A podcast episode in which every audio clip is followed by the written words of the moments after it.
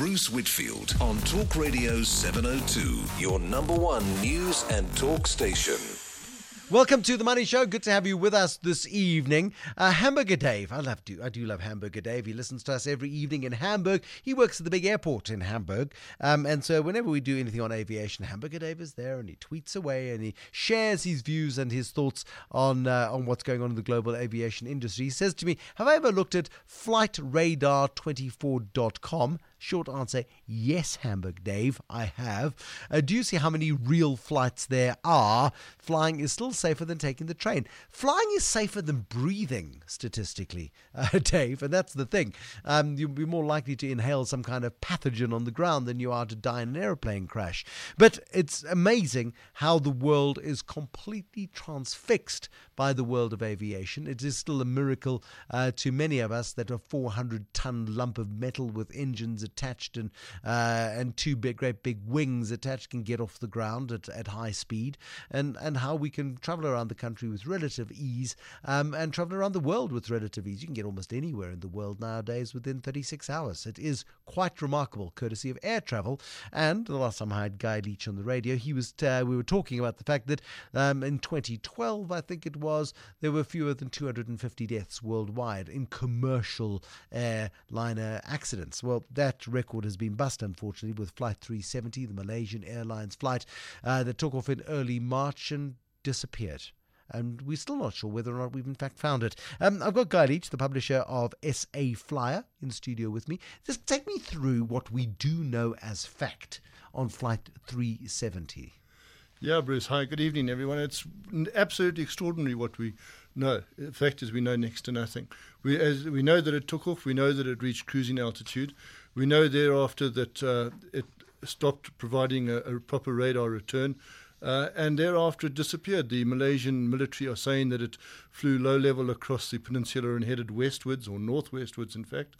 And, and that, as far as I am concerned, is as much as we know. The reports that the uh, the aircraft crashed in the far South Indian Ocean uh, are as yet, in my opinion, unsubstantiated. They haven't found any wreckage. They've just done some surmising uh, from the elaborate radar returns they get from the Inmarsat system, which tracks the actual return of the avionics on the aircraft, and that is far from conclusive. Initially, they were saying that uh, it could be anywhere on a huge arc extending from the middle of, of Asia all the way down to almost the South Pole.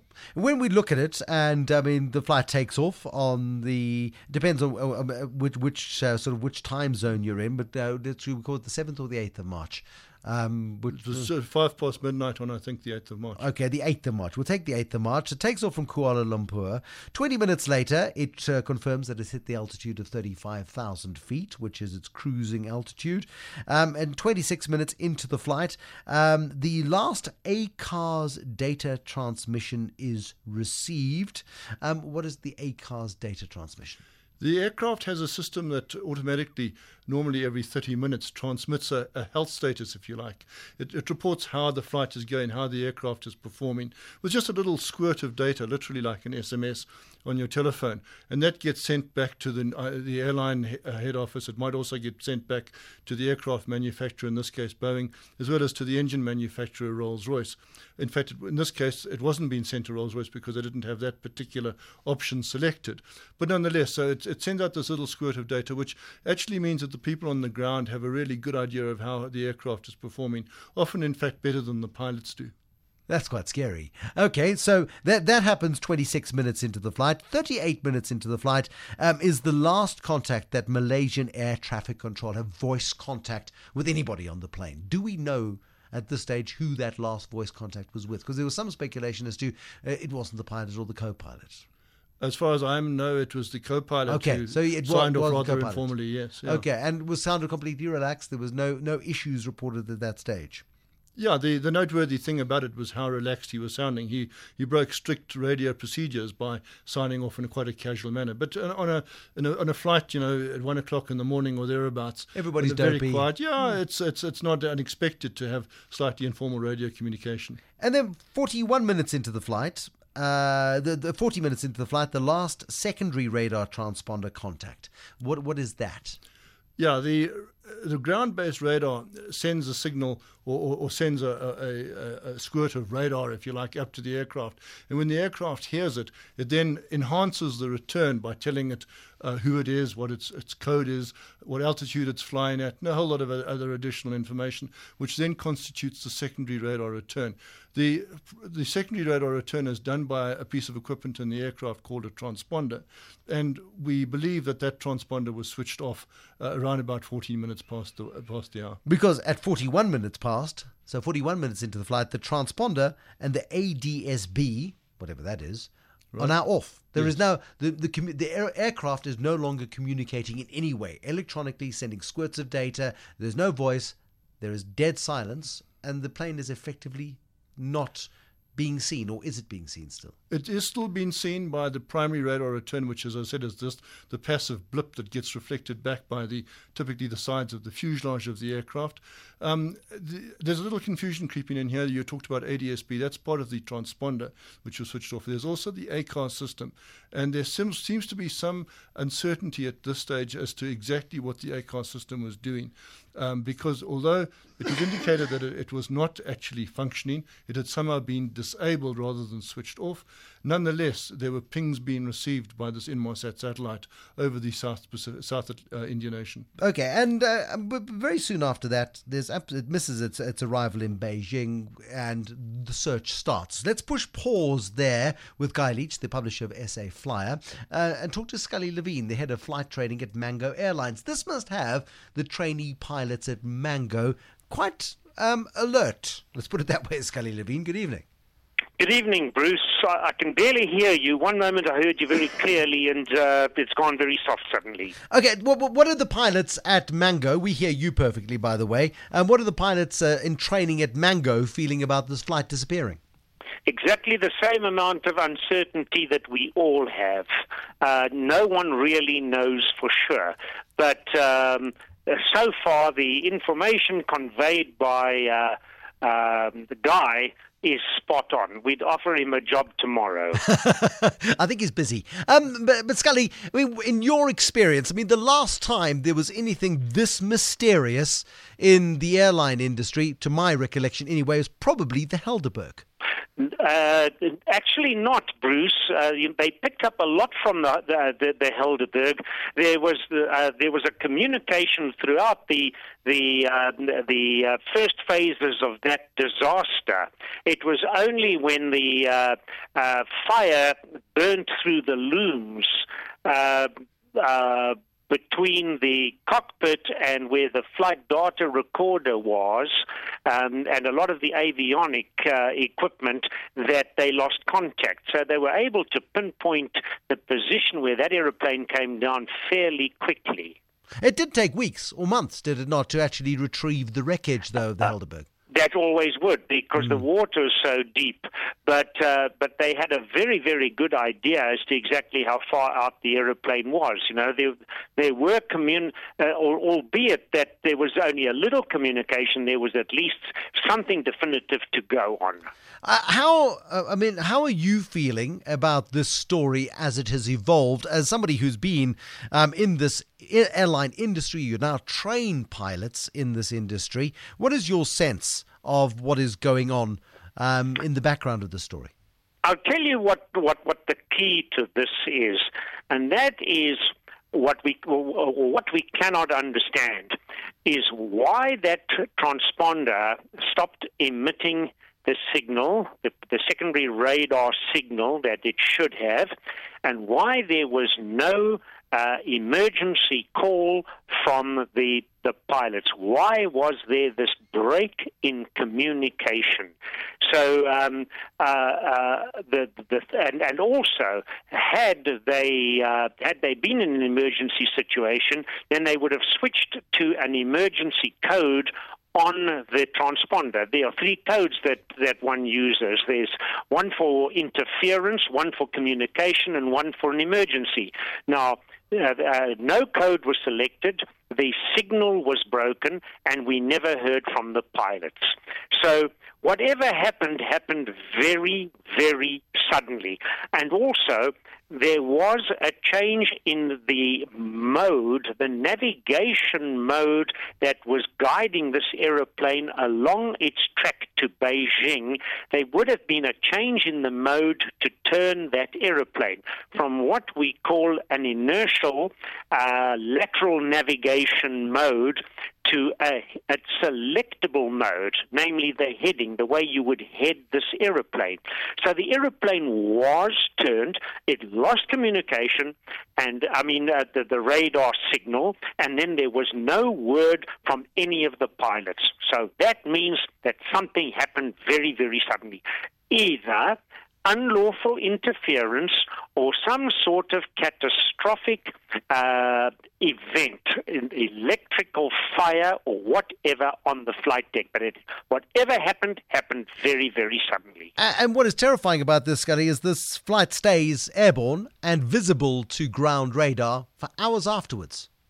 Right. Now, you see this primary radar, that is what the military use because, because secondary radar, what happens is you advertise your position uh, so that controllers can keep adequate lateral and longitudinal separation between aircraft and thus ensure your safety.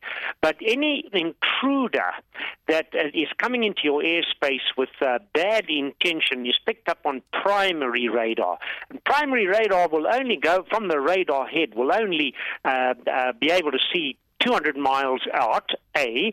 B, it is used primarily by the military, and it also depends on whether they have got shipborne or airborne radar. But I would think that the Malaysians only had uh, radar from their uh, coastline looking in all directions. So 200 miles away from uh, uh, the Malaysian coastline, they would have lost contact with primary radar. If the aeroplane was then out, out, out over the sea, I doubt whether any of the other countries in that area had a radar that could see out that far. As far as the aeroplane flying at low level is concerned, uh, at low level jet aeroplanes do not achieve very high speeds. Uh, and they uh, consume an awful amount of fuel. So the greatest efficiency is um, uh, achieved in terms of range and speed at high altitude. And I would think that uh, uh, the, the, the, the, story of this aeroplane descending doesn't really tie in with where they are looking at this point in time. Scully Levine, thank you so much for your insights. The head of flight training at Mango Airlines, a fabulous storyteller and raconteur, is Scully Levine. Um, you, you shook your head at times, you, you nodded your head at others. Guy Leitch, the publisher of SA Flyer magazine, in studio with me this evening. The reality is that the Malaysian authorities haven't got a cooking clue what has happened. They don't know where the aeroplane is. There is speculation, um, based on what I am not sure, that it came down in the South Indian Ocean, um, sort of south southwest of Perth which is uh, and how it got there, I don't know. Give me your insights into yeah, this. Yeah, I, I, think that that's hopefully a little bit harsh. Um, I, I, I, hope it's more than speculation. It's it, it, it, remains extraordinary that the Malaysian government has gone out there and told the the families uh, that sorry everyone died without any hard evidence to that effect. We don't or at least as far as I know, no one really understands on what basis um, the United Kingdom's AAIB Accident Investigation Board has determined or has decided that the aircraft crashed. Because these are the, the guys who've now plotted a route and said this is the most likely route it's followed, and plus there is a life jacket in the ocean floating somewhere near southwest of Perth or whatever the wreckage is that they've spotted. Um, and but Bruce, if only there was a life jacket, that's the thing. But there, is there no? There's no physical evidence on the surface of the water, so and the extraordinary thing is, they went public last night uh, when they could have waited, in theory, another 12 hours or less than, and had the, the research results go from this morning. In fact, they didn't, but the, the, the weather was too bad for further searching. And but it's been complicated, hasn't it, by the fact that the weather has turned so nasty that um, search efforts have been abandoned for now. Well, there's absolutely nothing down there. It's the roaring 40s or beyond. Yeah. Uh, it's, it's the most uh, godforsaken place on earth, almost, uh, right down there in the southern oceans. And it raises the question what on earth was the aircraft doing down there, uh, assuming it was down there? Uh, there? There's no rhyme or reason that one can possibly possibly imagine as to why it would have turned after heading northwest, mm. that we, we, which we believe was the last track, which Scully mentioned in terms of the, the heading change, and then headed almost exactly due south until it ran out of fuel uh, six hours later. What is your best guess, considering that you've been covering the sector for an awfully long time, that there's human intervention? Scully's assertion is that whatever happened, happened really, really fast. Um, and the suggestion almost is that there was human intervention at some point in the process which led to this aircraft disappearing from the radar screens. Yeah. Um, uh, my best guess is I don't have a guess. The, the, I, I'm far less insightful than the Malaysian government in this because they've ventured to suggest it's in the South Atlantic. But I think there are a couple of things that we can really uh, say about it. The fact of the matter is that I don't think it was uh, it was a mechanical fault. Um, I think that the the fact that the aircraft look uh, was tracked to continue to have flown for another couple of hours. Where exactly it, it flowed, flew to, we don't know.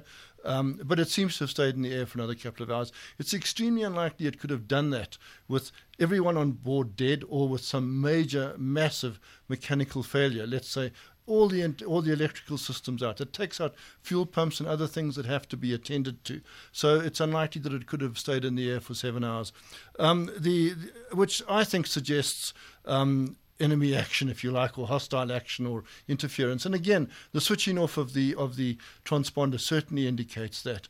Um, the the what the actual intent was, well, we have still absolutely no idea. One of the things that continues to strike me about this is that there has been no emergency locator transmitter uh, signal at all.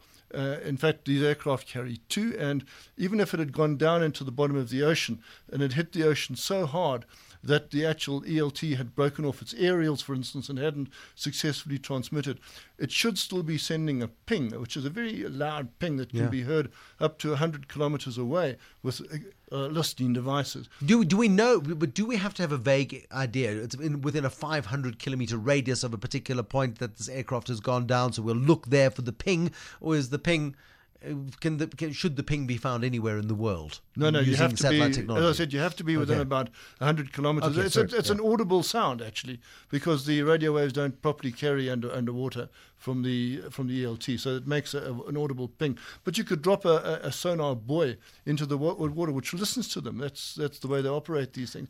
But the point is, they've got to find debris. They must find a floating seat cushion or a whole rudder, a whole vertical Absolutely. fin, as happened with Air France 447. There will be floating debris, no matter how hard the aircraft hit the water. Uh, and this is, you know, up until this is a phenomenal mystery and quite an unsettling mystery for those of us who like to jump on an aeroplane from time to time. It's unusual and it is unique in its in its characteristic, but it is quite unsettling that an aircraft can disappear off the face of the planet in the 21st century in this way. Uh, it is. It is because we don't know, and as long as we don't know, we we can't assess the risk. Because what I mean, air flight investigators do, and why air flight air, air flight has become so phenomenally commercial air flight has become so phenomenally safe, is precisely because in each and every single air crash over the last I don't know how many decades, there has been a thorough analysis of the air crash to find the causes and to avert them in future. The extent is absolutely extraordinary. Think of how hard they searched to find the Helderberg. Think of how the incredible odds against them finding the wreck of Air France 447 in the middle of the Atlantic. No expense is spared to find results to this thing, and which is why I, obviously hope that in a year or well, hopefully in a month or two's time, we might have some real answers to this thing. But I, I think that uh, it's a, the worst or the, one of the biggest conundrums we've ever seen in aviation safety. Um, something completely off topic. It's related to the to the, to aeroplanes. Uh, it rings a very distant bell with me. It may be louder in your head. Well, what about the Rietbok in the 1950s? Also a mystery. What, would you remember something about the yes, Rietbok? What, what it, was that? It story? was a, I believe it was a Viscount that crashed into the sea off uh, East London or Port Elizabeth. Uh, it, but it, it, it, had no radar. Uh, yes, this is 1950s. It had, it had uh, no transponder as far as I know. It literally just disappeared into the surf in bad weather. It was not that dissimilar in terms of the sophistication uh, to the Pilatus PC-12 that crashed off Plettenberg Bay. Uh, With the chief executive of Italtile and his staff, yeah, absolutely. Precisely, yeah. So uh, it, it, was that level of, of, of tracking and technology. Uh, and again, I, I, believe they found bits of the aircraft washing ashore. So they were able to say, well, that's where it went into the sea. And this one, time will tell, I suspect. I mean, we will ultimately get an idea as to what's happened, I'm sure. Well, obviously, we're hoping that they will find some sort of debris, um, you know, in the in the South Indian Ocean where they say it is. Of course, the complete surprise could be well, they actually discover it hidden in a hangar in the jungles of Vietnam or somewhere. I mean, but that that possibility seems to have been ruled out. There we go. Uh, what a fabulous discussion this evening with Guy Leitch, the publisher.